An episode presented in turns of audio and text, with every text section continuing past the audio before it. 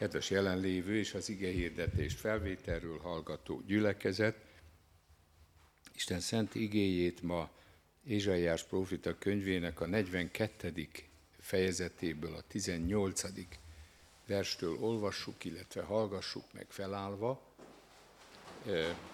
Ézsaiás könyvének a negyvenkettedik részéből a tizennyolcadik verstől így szól az ige: Ó, ti süketek, halljatok, és ti vakok, lássatok. Kicsoda vak, ha nem az én szolgám, és olyan süket, mint az én követem, akit elbocsátok. Ki olyan vak, mint a békességgel megajándékozott, és olyan vak, mint az Úr szolgája. Sokat láttál, de nem vetted eszedbe, fülei nyitva, de nem hall. Az Úr igazságáért azt akarta, hogy a törvényt nagyjá teszi és dicsőségessé, de nép kiraboltatott és eltapottatott, bilincsbe verve, tömplöcben mindnyájan, és fogházakban rejtettek el, prédává lettek, és nincs szabadító, ragadománnyá lettek, és nincsen, aki mondaná, ad vissza. Kiveszi ezt közületek fülébe, aki figyelne és hallgatna ezután? Ki adta ragadományul Jákóbot és Izraelt a prédálóknak, avagy nem az Úré, aki ellen vétkeztek, és nem akartak járni útain, és nem hallgattak az ő törvényére? Ezért ontotta ki Reá búsulásának haragját, és a had erejét körülte lángolt az, de ő nem értett, és égett benne, de nem tért eszére. Eddig olvassuk a szent igét, tessék helyet foglalni. Kedves gyülekezet, Isten szent igéje sok-sok nehézségnek, támadásnak volt kitéve. Önmagában az egy, az egy megfontolandó és végiggondolandó dolog, hogy a szöveg, ami feljegyzésre került, milyen eszközzel és milyen anyagra ö, íródott. Tudjuk jól, hogy sokféle eszközt használtak, például, például a puha agyagot, amiben belekarcolták a szöveget, például a követ, amibe belevésték, a tíz parancsolatot is, hiszen a kőtáblák, amiket Mózes először összetört, azok ott valahol a környéken ö, hasított pala darabok, vagy más erre alkalmas kövek voltak. Hogy milyen vésőt ö, használt ehhez Mózes, azt nem tudjuk igazán megmondani. Egy biztos nem volt könnyű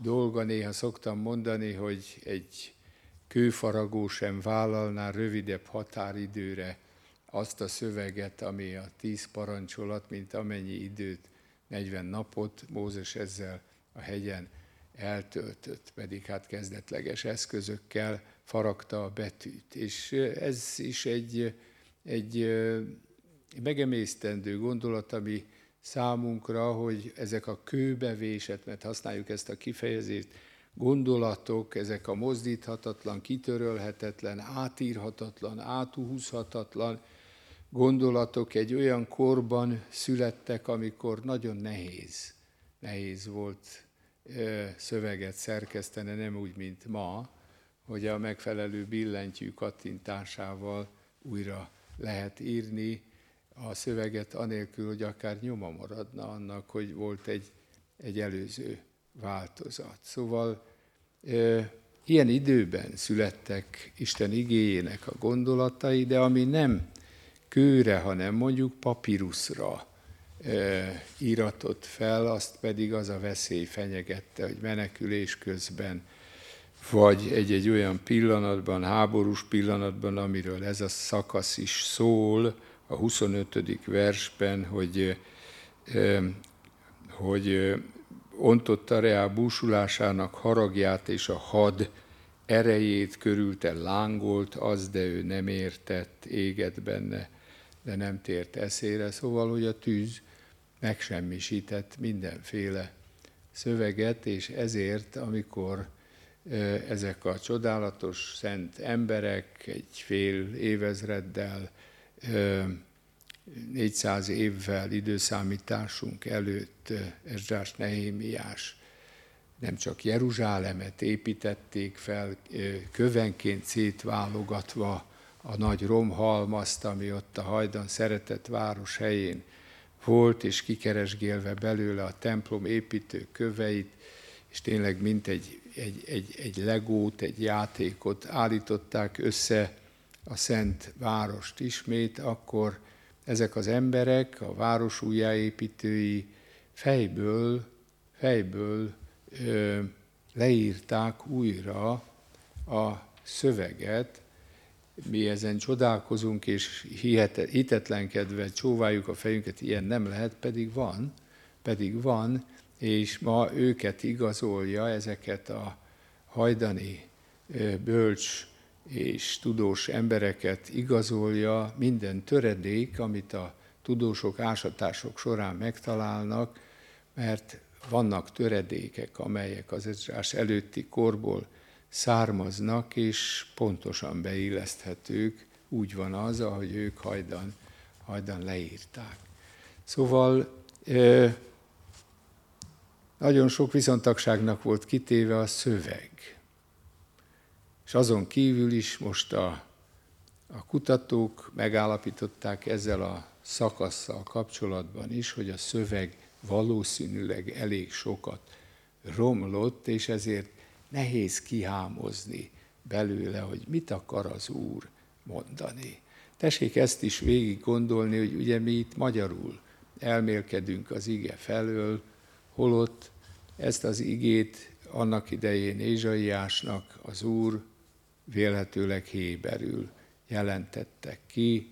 A héber és az arám nyelv volt, amit akkor használtak Jézus idejében. Ez már csak az Isten tiszteletnek, a héber már csak az Isten tiszteletnek a nyelve volt, és valahogy mégis megmaradt, és ezt fordítgatták hol görögre, mert most is úgy van, hogy a Biblia első fordítását időszámításunk előtt háromszáz évvel, az úgynevezett szeptuagintát az alexandriai könyvtár számára fordították le a Bibliának jelentős részét, amit mi Ószövetségnek nevezünk görög nyelvre, ezért szokták összehasonlítani a szöveget, mert ez a legrégebbi eredeti nyelvből dolgozó fordítás, és ebből próbálják kitalálni, hogy mit mondhatott eredetileg az Úr, de mint mondom, talán egy kicsit romlott, töredezett a, a szöveg, és van, aki legyint, és azt mondja, hogy akkor ne foglalkozunk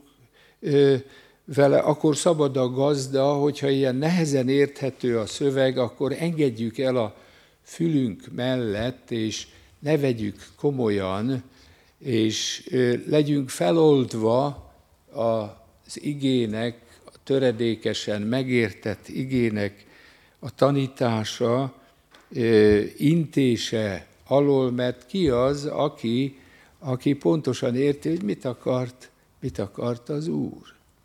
Lehetséges az ilyen hozzáállás is, de ez nem a beteg szívű, szomjazó, Isten megoldásai, bűnbocsátó kegyelme után vágyakozó szívnek a gondolata, mert aki szomjazik, aki halálfélelemben tölti a napjait, aki kétségbe van esve, hogy vajon van-e az ő számára bocsánat Istennél, vajon megbocsáttatnak-e a bűnei, elrontott élete, vajon helyrehozható-e, az megragadja a töredékeket is, és mi most szeretnénk így állni Isten igéje előtt, alatt, ezzel a vággyal, hogy Uram, akkor is, hogyha csak részlegesen értem, akkor is, hogyha csak töredékes ez az üzenet, valami mégis átjön belőle, talán egy szó,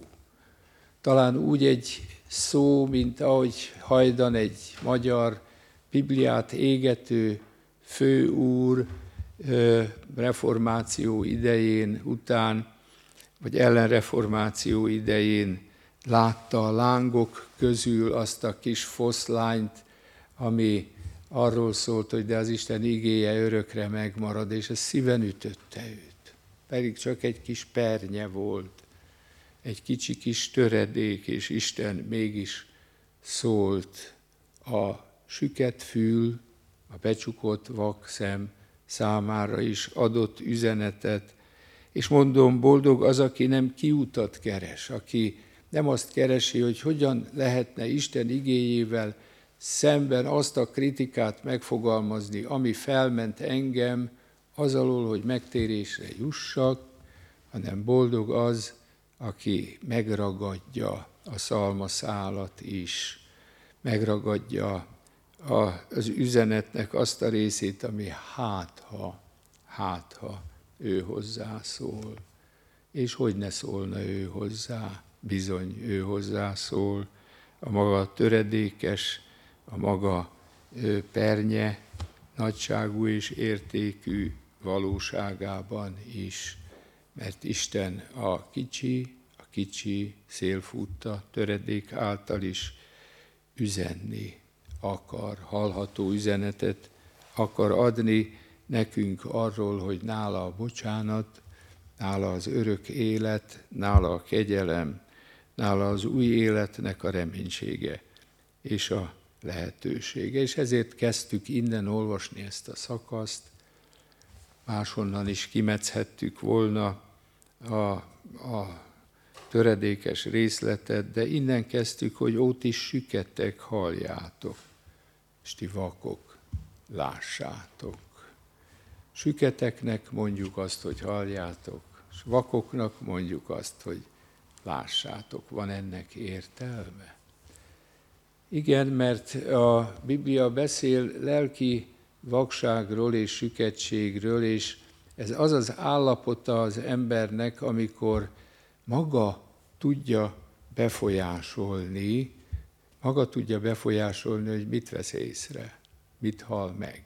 Ismerjük ezt, amikor valaki süketségére hivatkozva nem akar érteni valamit, és véletlenül derül ki, hogy dehogy nem, amit akar, azért azt ő, azt ő meghalja.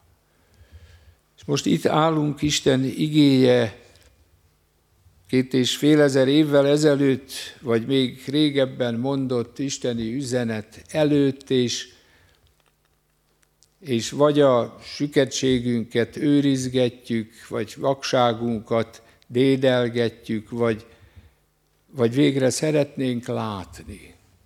Végre melbevág bennünket ez az üzenet, hogy ó, ti vakok, nézzétek. És először lehet, hogy ez a gondolatom, hogy hogyan, Uram, hát mit érthetek én meg? Hát akkor is, hogyha ha nem lenne korlátozva a látásom,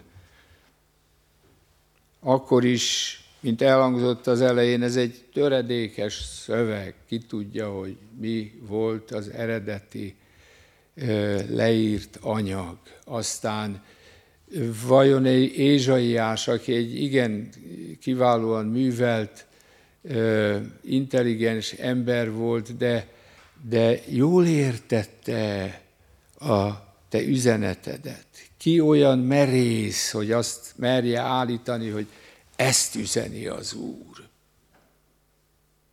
És mondom, lusta szellemünk, engedetlen szívünk, önfelmentő akaratunk olyan könnyen menekül a bezárt szem és fül irányába. De mi lenne, ha ma úgy döntenénk, hogy látni akarunk. Látni akarunk azzal, amink, amink van. Mindig nagy szeretettel és csodálattal gondolok azokra az emberekre, akik kitalálták a vakok írását. Hogy hogyan lehet kézzel tapogatva megtanulni, ö, olvasni vakok számára. Ugye biztos láttuk, vannak olyan járdaszakaszok, ahol a lábával ki tudja az ember tapogatni. Nekünk nem mond semmit, mert neme szerint élünk, vagy olyan hirdetmények kórházban, egyetemen, olyan fal felületek, ahol megtapogatja valaki azokat a kis dudorokat, és el tudja belőle olvasni a szöveget. Mi nem, mert, mert mi neme szerint élünk.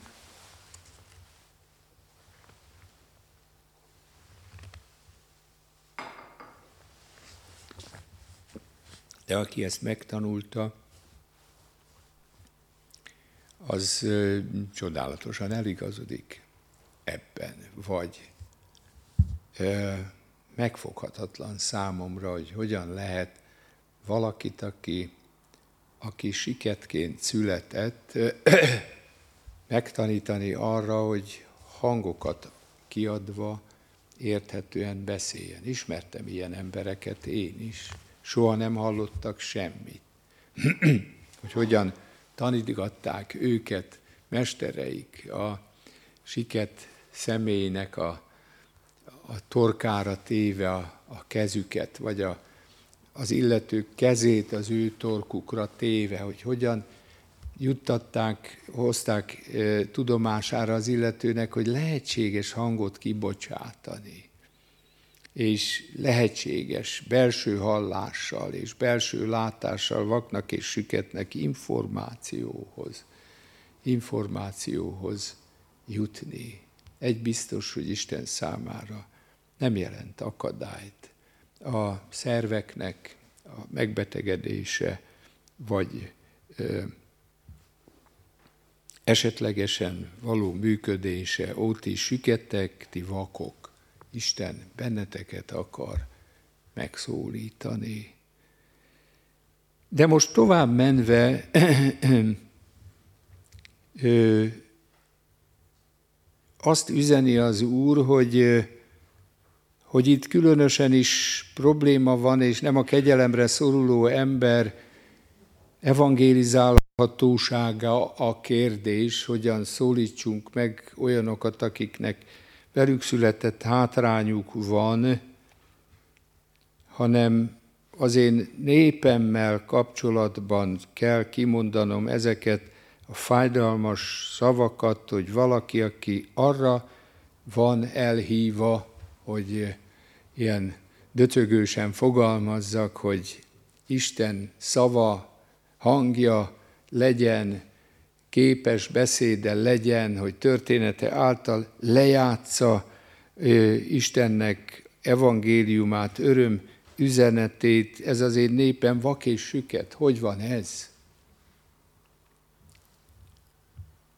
És akkor mondjuk azt, hogy olyanoknak szól most Isten igéje, akik nem először hallanak igehirdetést, és nem először van a kezükben Biblia, akik régóta tudják, hogy honnan lehet információt szerezni, és régóta tudják, hogy Isten igéje soha nem csak az adott személynek szól, annak, akit először megérint, hanem úgy van ez, mint ahogy Pál apostol is a damaszkuszi úton megtérése pillanatában rögtön, rögtön azt kérdezi, hogy mit akarsz, Uram, hogy cselekedjen, mert pontosan tudja, hogy amikor én megértem, Istennek vigasztaló vagy bűnbánatra indító üzenetét, akkor rögtön feltámad a felelősségtudat bennem, nekem is tovább kell